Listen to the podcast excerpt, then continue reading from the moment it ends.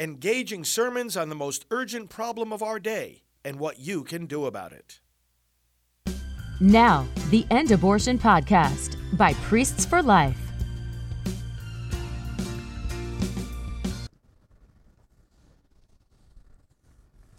A reading from the book of the prophet Zechariah.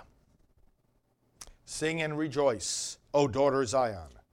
See, I am coming to dwell among you, says the Lord. Many nations shall join themselves to the Lord on that day, and they shall be his people, and he will dwell among you. And you shall know that the Lord of hosts has sent me to you. The Lord will possess Judah as his portion in the Holy Land, and he will again choose Jerusalem. Silence all mankind in the presence of the Lord. He stirs forth from his holy dwelling. The word of the Lord. Thanks be to God. O blessed Virgin Mary, you carried the Son of the Eternal Father.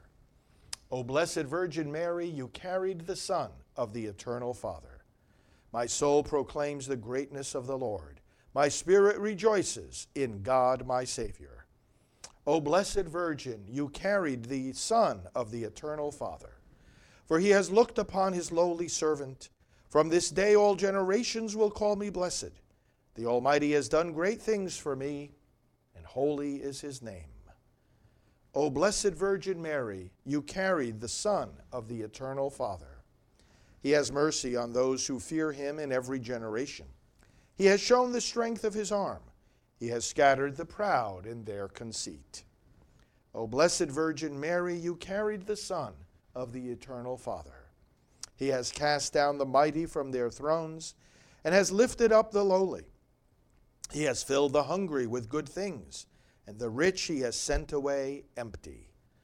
O blessed Virgin Mary, you carried the Son of the Eternal Father.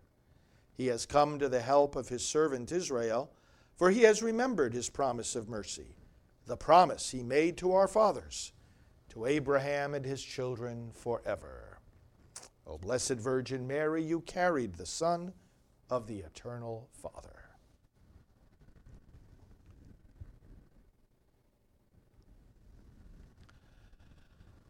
The Lord be with you.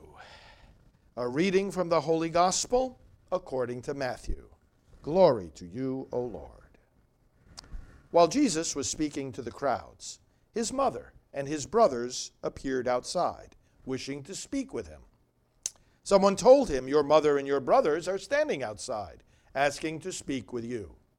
But he said in reply to the one who told him, Who is my mother? Who are my brothers? And stretching out his hand toward his disciples, he said, Here are my mother and my brothers. Whoever does the will of my heavenly Father is my brother and sister and mother. The Gospel of the Lord. Praise to you, Lord Jesus Christ. Doing the will of the Father. That was everything to Jesus. That's everything for us. That's holiness. That's the path to salvation. That's the road to happiness. And if those who do the will of the Father are brother, sister, and even mother of Jesus, and that's because, very simply, when we do the will of the Father, we are reflecting Christ, we are bringing Christ into the world, we are his mother in that sense. Well, then, how much more is Mary of Nazareth, who was not intending to have relations with a man and got this surprise announcement one day that she would be the not only a mother but the mother of the Lord. As Elizabeth then acknowledged to her when she visited her, we read all about this in the first chapter of Luke. How am I that the mother of my Lord should come to me? God knew from all eternity what he was going to do. The plan of the incarnation was there for as long as God has been God. And that's why Mary is immaculately conceived. not by any separate merit of her own. It's all through Christ, it's all about Christ, but because she was going to be his physical mother, God preserved her from the stain of sin.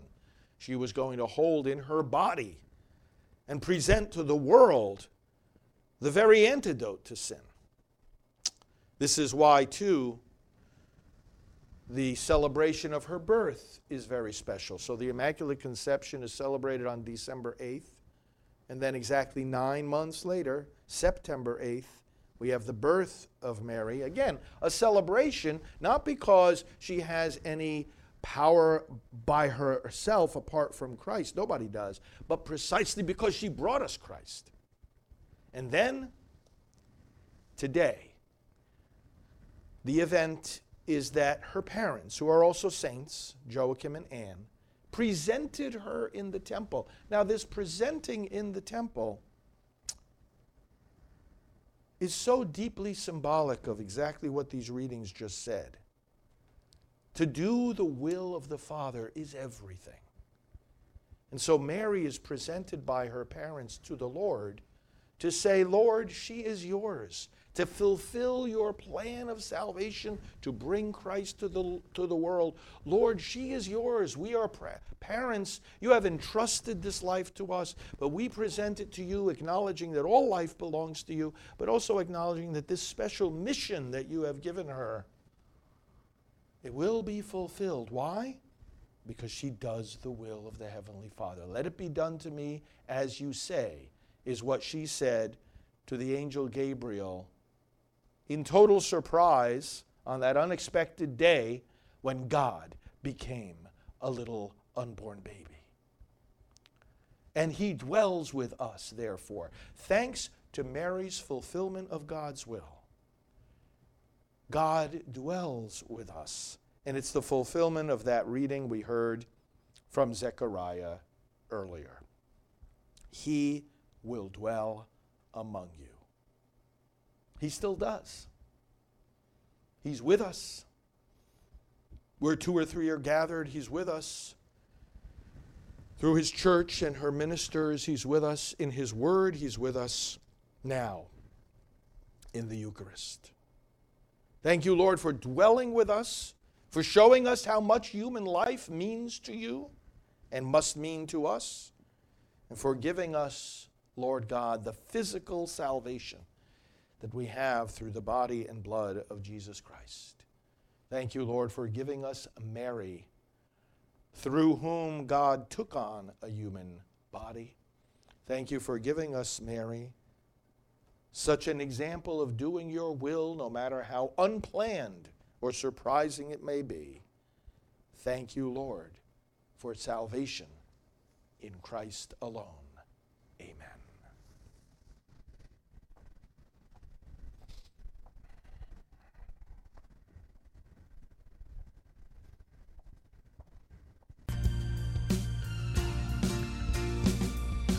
This has been the End Abortion Podcast. To learn more, to help end abortion, and to connect with us on social media, visit endabortion.net.